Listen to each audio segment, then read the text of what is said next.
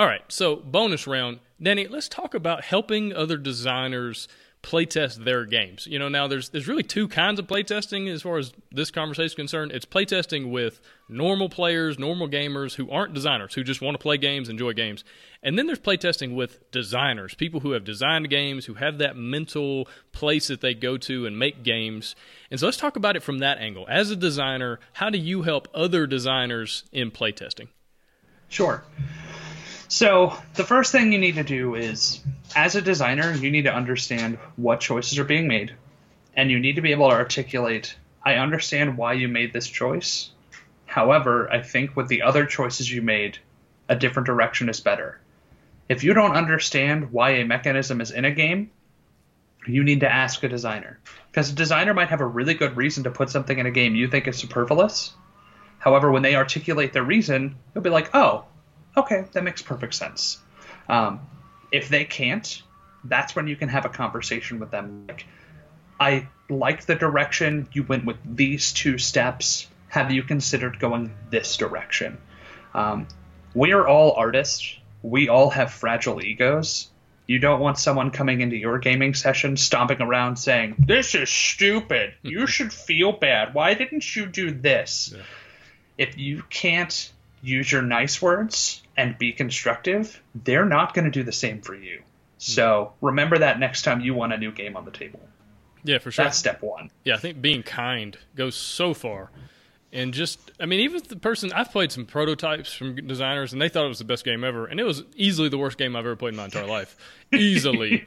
easily. You know, like, what were you thinking? And you paid for art for this? And like, what are you, no, stop. Oh. And you want oh. to just shake them but you can't because one one thing I've learned about people is they don't listen to you unless they think you like them. Like if if Dan, if you don't think that I like you as a person, you're not going to listen to what I have to say because who cares? I'm just some some jerk that doesn't like you. So like, to take my advice? And so you want to make sure people know that you're for them, like you're in their corner. You're you're you know wanting them to succeed and be kind with your criticism. I think one thing that works well is the sandwich approach, where you tell them mm-hmm. something good, you tell them something bad, and you finish by telling them something good. And so you, you kind of sandwich the criticism in the middle there. And it could be something as simple as, you know, I think there's a game in here. That's one of my favorite things to tell people when I when I play a prototype and I like it. It's like there's a game in here. It's not there yet. You got a long way to go, but there's a game here. Like there's something here. And then tell them, but this this is a huge problem right here. And maybe you think about fixing this. But at the same at and then sandwich it with another compliment. But the game it didn't go on too long. Like the length was good for the for the depth of play and all that.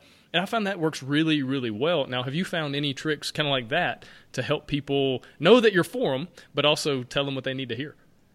Absolutely. So one of the first things I usually do is if I'm playing a game. So um, a lot of the games that I play test, people are emulating another game that's out there. Because, like we said earlier in our interview, everything's been done. So, if your game is a lot like Marvel Legendary, I'm going to say this felt a lot like Marvel Legendary, but it didn't have the crazy setup time, which I hate. Hmm. Thank you for fixing that. Right.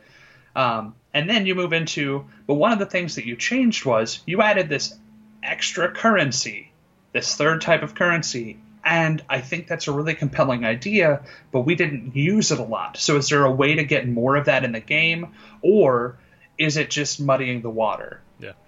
But also, I like that the game's easy to put away because it only takes 45 minutes to play and I don't have to sort a million decks. So mm-hmm. thank you for that. and like you said, the sandwich, but always identify, always have either a solution or a way to look at it. If you can provide, hey, I found this to be a potential issue, um, I think the reason it's an issue is a it didn't come up enough, and that's usually the case. Like this thing was here, but we didn't use it, or this thing was here and it slowed us down. Those are the two biggest issues I encounter in a game: a mechanic that seems superfluous, mm-hmm. or a mechanic that is literally just there to extend gameplay. Yeah, for sure. And I think another good thing if you're playtesting somebody else's game, don't feel like you have to be right like let even if they're even if they're 100% wrong and you know they're wrong and the way they're doing this and approaching this and answering your questions on it is totally wrong. That's okay. Like you don't have to be right and don't make it an argument and don't make it into this long drawn out conversation and when you have to be, you know, you have to make your points known and you have to be understood. Like just let it go. Let that if Absolutely. That other, if the other person's going to make a mistake, that's okay. That's their game. It's their game to make a mistake with. Don't feel like you have to take some ownership in it because you did one little play test. Even if you've done hundred play tests, like it's still not yours. And so just take a step back and, and go, okay, I, I see what you're saying there. I, I hope that I really hope that works out. And don't be sarcastic, like don't be facetious and just be a jerk about it. But really and truly hope that it does work out for them. And one thing I learned just in, in working in ministry and the church and business is seek to understand before you seek to be understood. Right? And, and mm-hmm. try to figure out what that person was thinking, what they're doing, and try to understand that before you go in there and telling them, oh, well, you need to change this and this mechanic doesn't work. You need to do this mechanic instead. Like, just go in there and try to understand because that's going to set them up to think, okay, this person really does want to help. Maybe I should listen to them. Absolutely. And the other thing is like nobody play tests in a vacuum. Right. So two two big big suggestions for somebody who's designing a game. Once you've made your third game, no one gets their first game published. Period. You're going to spend a lot of time on that baby because you don't know what you're doing. Right. You are reaching in the darkness.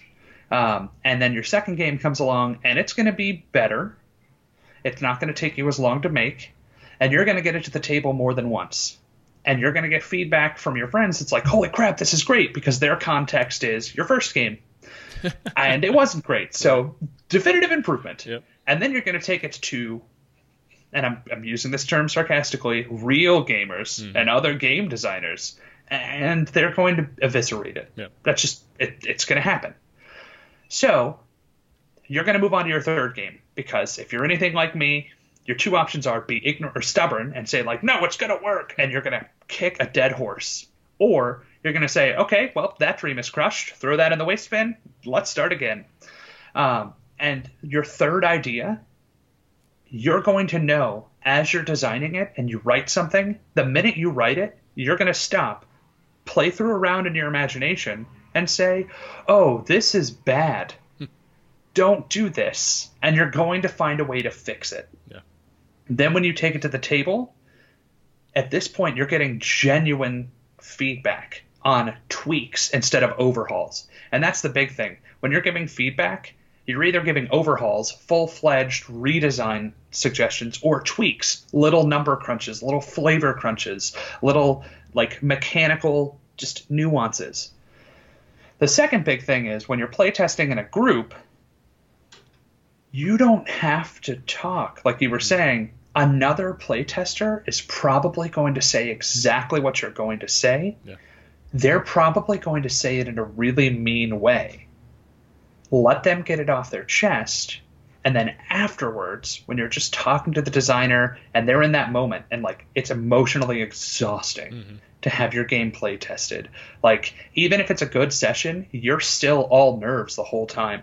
And so afterwards, when they're like, man, I can't believe that guy said whatever, you get to be the hero that helps the designer overcome that emotional exhaustion while at the same time appreciating that feedback. Yeah. So saying phrases like, you know, he really said that in a harsh way, and that wasn't cool. But I think there might be a core to what he's saying. We'll talk about it later.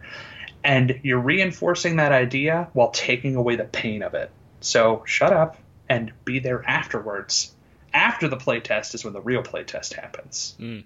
That's a really good point. I never thought about it that way. That's a really good, uh, some really good advice. Any other thoughts or ideas on that? To be honest, I mean, eh, playtesting is such a subjective thing. You're going to find the way that works for you. You're going to find the way to take feedback that works for you, or you're not going to be successful. Like if you can't take feedback and you can't give polite feedback, you're going to have a very tough time in this industry. Because even though it seems super big, it's super tiny. Everybody knows everybody.